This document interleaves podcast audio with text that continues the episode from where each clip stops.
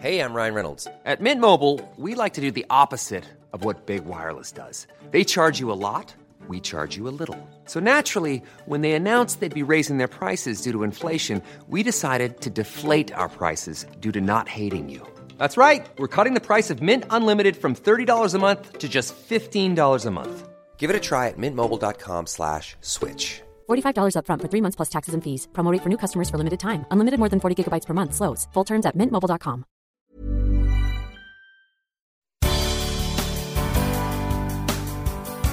Good morning. It's 8:30 on Wednesday, September 28th.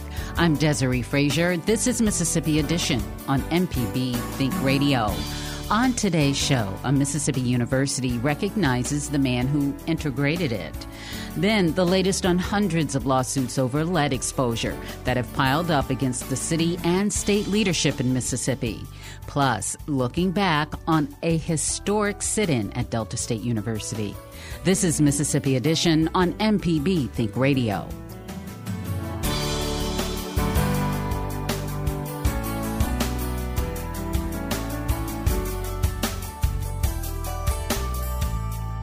This Saturday, October 1st, marks the 60th anniversary of the integration of the University of Mississippi.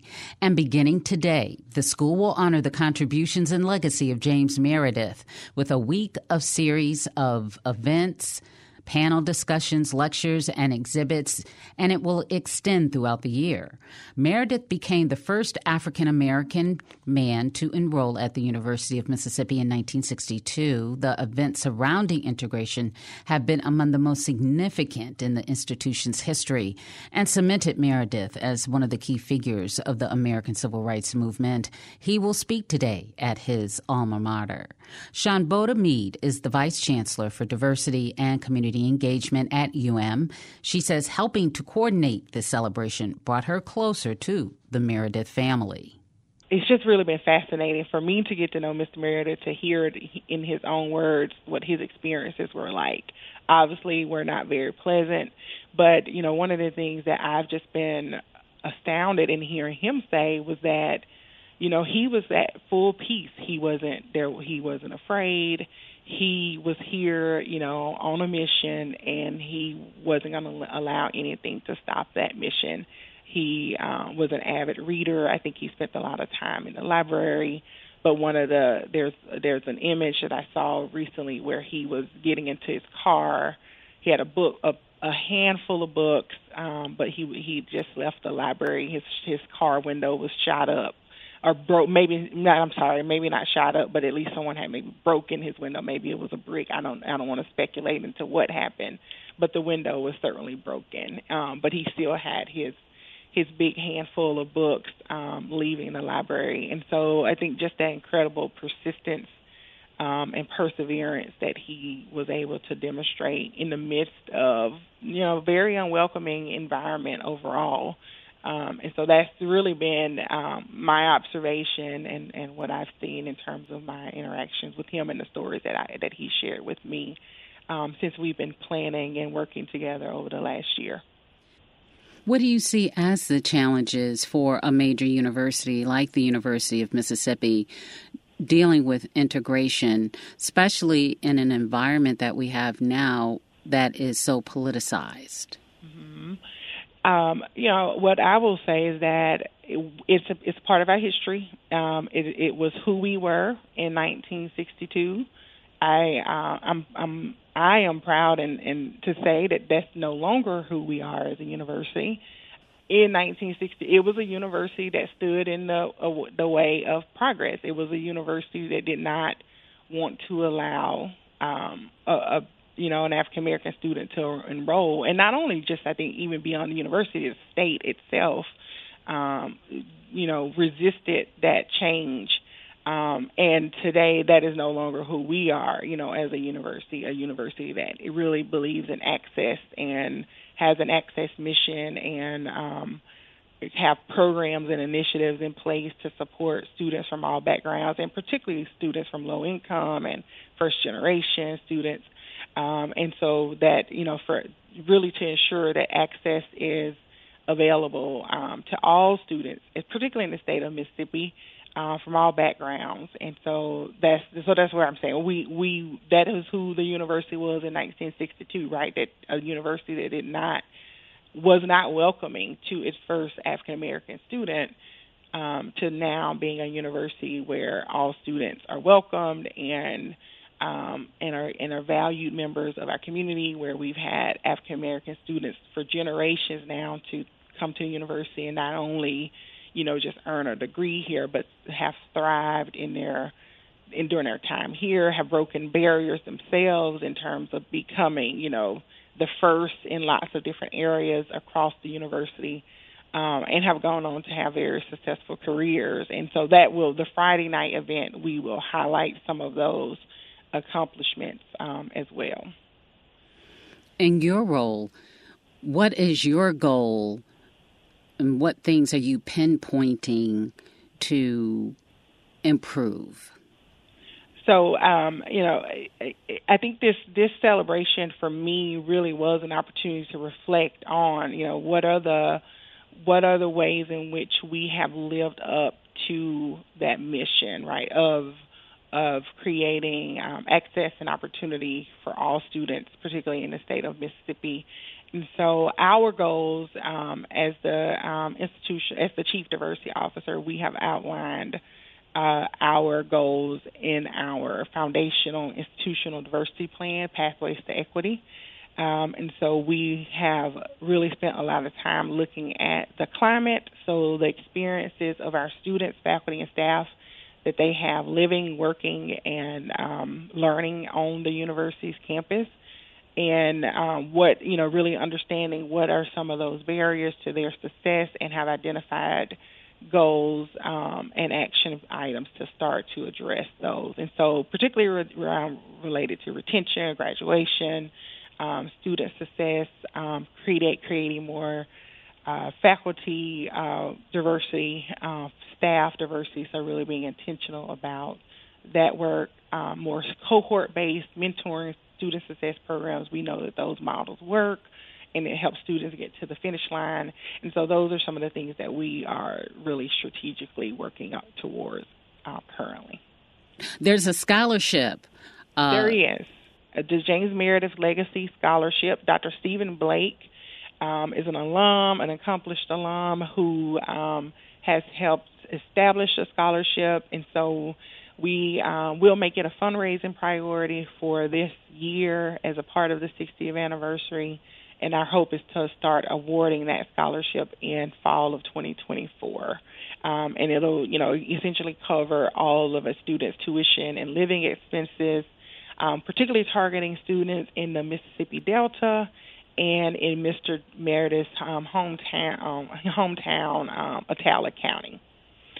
Um, and so at the event to, tonight, the late, the signature event tonight, there will also be a series of other special um, recognitions um, from the city of Oxford, from um, the U.S. Marshals, from the College of Liberal Arts, and from the black, from the university as well, and from the Black faculty and staff um, organization and the Black Student Union. So there will be some other special announcements that are made during the event. Dr. Shawnboda Mead, Vice Chancellor for Diversity and Community Engagement with the University of Mississippi. We appreciate your time very much. I really appreciate your your your um, sharing, you know, and promoting. And we certainly most events are open and free in, um, to the public, and so everyone is welcome to take part in the celebration. So thank you. Coming up, the latest on hundreds of lawsuits over lead exposure that have piled up against the city of Jackson and state leadership in Mississippi. This is Mississippi Edition on MPB Think Radio. Hi, I'm Dr. Jimmy Stewart, professor of internal medicine and pediatrics at the University of Mississippi Medical Center. On the original Southern Remedy, we answer questions about all aspects of your health and share some of the latest medical information in the news. You can listen to the show on Wednesdays at 11 on MPB Think Radio, or you can subscribe to the podcast by searching for Southern Remedy on your preferred podcasting app. This is Mississippi Edition on MPB Think Radio. I'm Desare Frazier. The collapse of Jackson's water system earlier this month made headlines all over the world. But for residents, this is just the most recent example of water infrastructure issues that have plagued the city. Hundreds of lawsuits over lead exposure have piled up in the last year. From the Gulf States newsroom, Danny MacArthur has the latest. A citywide boil water notice was lifted a little over a week ago. Before that, a failure at the city's main water treatment plant meant many residents didn't have water at all. Add in flooding, and you've got thousands going seven weeks without access to clean water. And Nikki Martin is tired of it. These past few years has been the worst after being here this long. Recently, Martin joined hundreds of other parents and their kids at the Mississippi Children's Museum for an update on another problem the status of hundreds of lawsuits filed against city and state leaders for exposing them to lead. Martin has lived in Jackson for decades. It's where she is raising her two kids, who are 8 and 14 years old. But the city's recent water troubles have made her rethink calling Jackson home. The water is the reason why I don't even want to buy a house here in Jackson. The lawsuits were first filed in 2021. They've grown to include about 1,800 kids, who attorneys say have been exposed to lead by the city's water system. The lawsuits seek legal relief and damages. But Martin wants one thing. I just want a solution. That's all. but Corey Stern, one of the lawyers handling the lead lawsuits, says it can take years to resolve water quality problems in court. Stern was part of the legal team that successfully sued in Flint, Michigan. It's a community that, like Jackson, has made international headlines for its poor city water systems. He sees parallels both cities experience high rates of poverty. Communities that, that struggle financially always have the least amount of resources. They always have the least amount of people advocating for them. Jackson's crumbling water infrastructure will cost billions to fix. That's money city leaders say they just don't have. And there are similar environmental justice issues playing out in communities across the Gulf South. Last year, a federal civil rights investigation was opened in Lowndes County, Alabama. Residents, who are largely black, have been dealing with raw sewage backing up into their homes and pooling into their yards for years. Investigators there are trying to figure out if they have been discriminated against by the county and the state. And in Louisiana, the majority black residents of a former public housing project in Treme are still dealing with the repercussions of years of lead exposure the city took two decades to settle a case accusing its housing authority of causing the problem. Stern says these communities are susceptible to harm because the city governments are juggling so many issues. If you live in a community like Flint where the murder rate is the highest in the state, do you put your money into lead and water when you can't even see it or taste it or know it? And Stern doesn't think systemic failures are always intentional. I don't think someone got in an office and said, let's poison the heck out of Jackson. But, but the folks in Jackson are a victim of circumstances that in many ways are beyond their control, and it's the same in Flint. Stern hopes the Jackson lawsuits won't take as much time to be resolved as in Flint. Committee members there waited for seven years. Earlier this month, during the height of Jackson's current water crisis, Michael Regan, the administrator for the Environmental Protection Agency, visited Jackson. He highlighted yet another issue climate change. Extreme weather will be even harder for cities with fragile water systems to deal with. We have to be able to look at the repairs that need to take place on a normal basis, but we also have to begin to make investments to ensure that not only we build functioning water systems, but that they are more resilient to the types of storms that we're seeing uh, as we move forward. But getting cities like Jackson to plan for climate change is a big ask, especially as the list of water related lawsuits continues to grow. For the Gulf States Newsroom, I'm Danny MacArthur. Gulf States Newsroom is a collaboration among public media stations in Mississippi, Louisiana, and Alabama. Coming up, looking back on a historic sit in at Delta State University. This is Mississippi Edition on MPB Think Radio.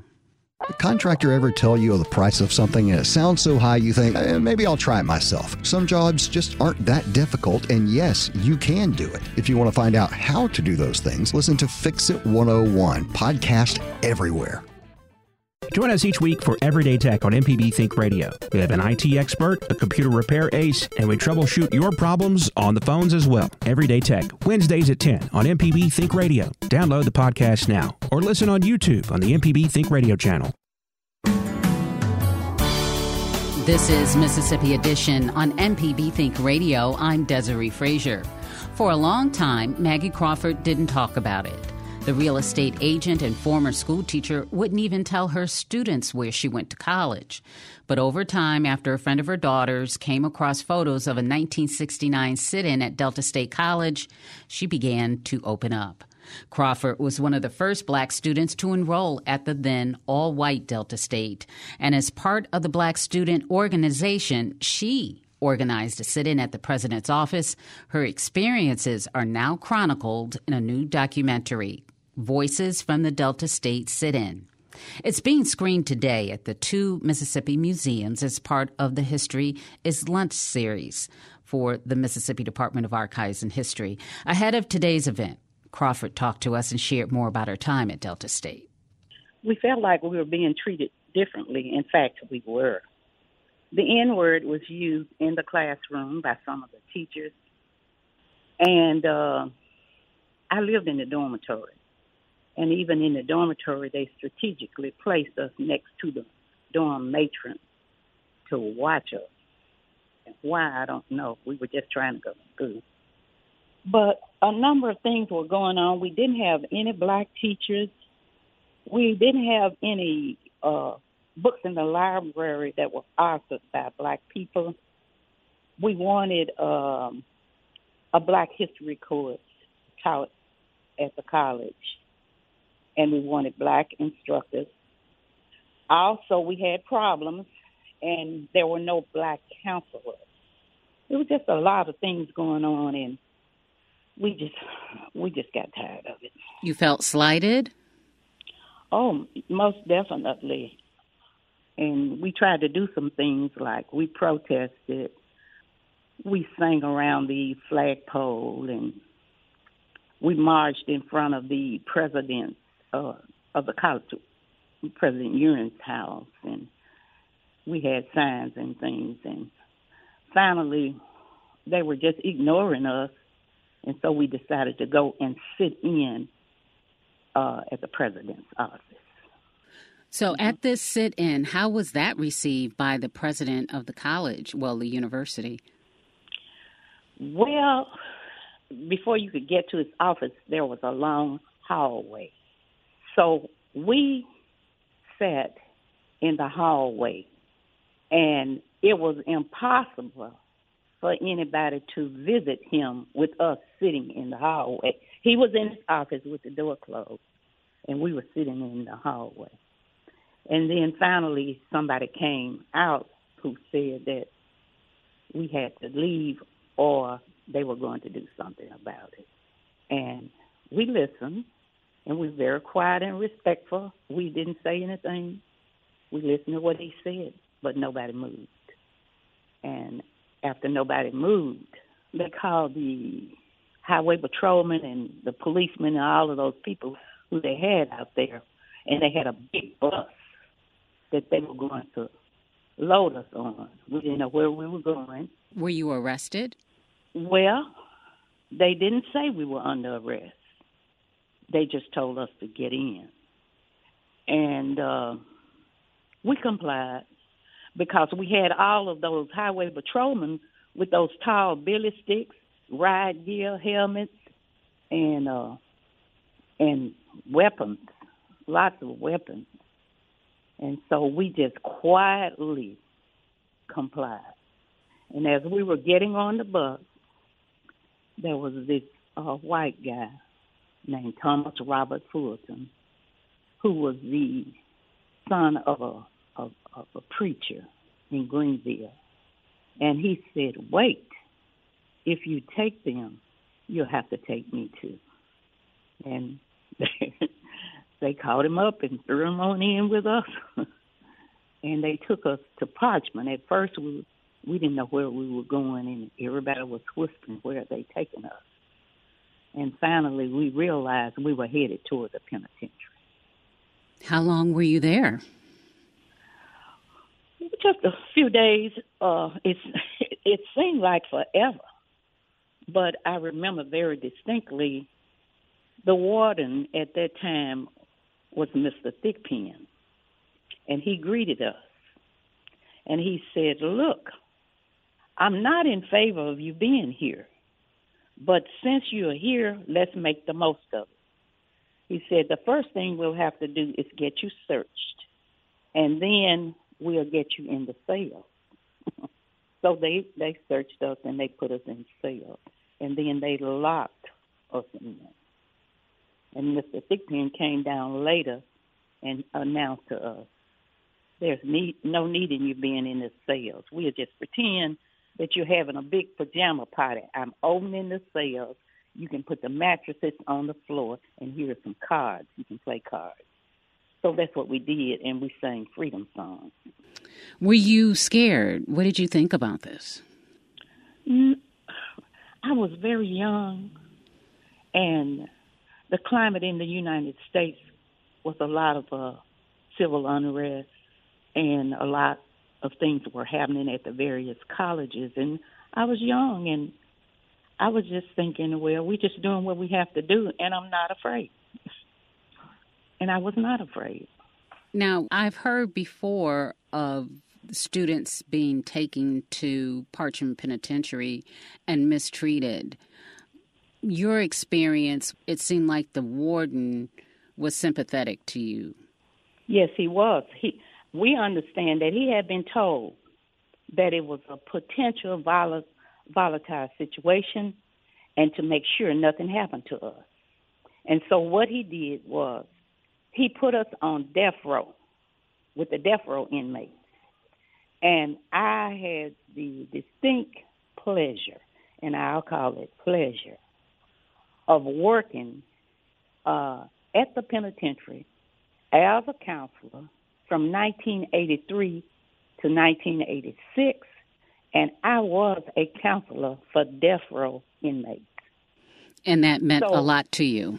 That meant a lot to me and this is what I found out. I found out that you, nobody is supposed to be locked up in the penitentiary, uh, penitentiary except by court order. And we had not had a court order sentencing us to the penitentiary. So we weren't we were there illegally. And the and the warden knew that. But there were no repercussions as a result of that. No, because we didn't know. We didn't know. I didn't I found that out years later we didn't know. So now you have a documentary about what occurred. Your history is Mississippi's history, is Delta State University, is integration history. You sh- you must be proud. Well, I would say, and I and and and I, I don't want to say it's me because it was our group. It was not me. It was our group.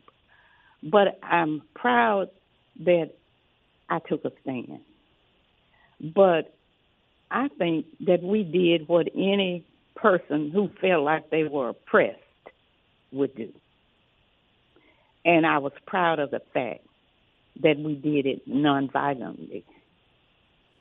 Well, Maggie Crawford, retired teacher, counselor, and now you are a real estate owner. May I ask how old you are? Yes, ma'am. I'm 74. Okay, a young 74 and very active, and you're going to be speaking for Mississippi Department of Archives and History at the History is Lunch today at noon. Yes, ma'am.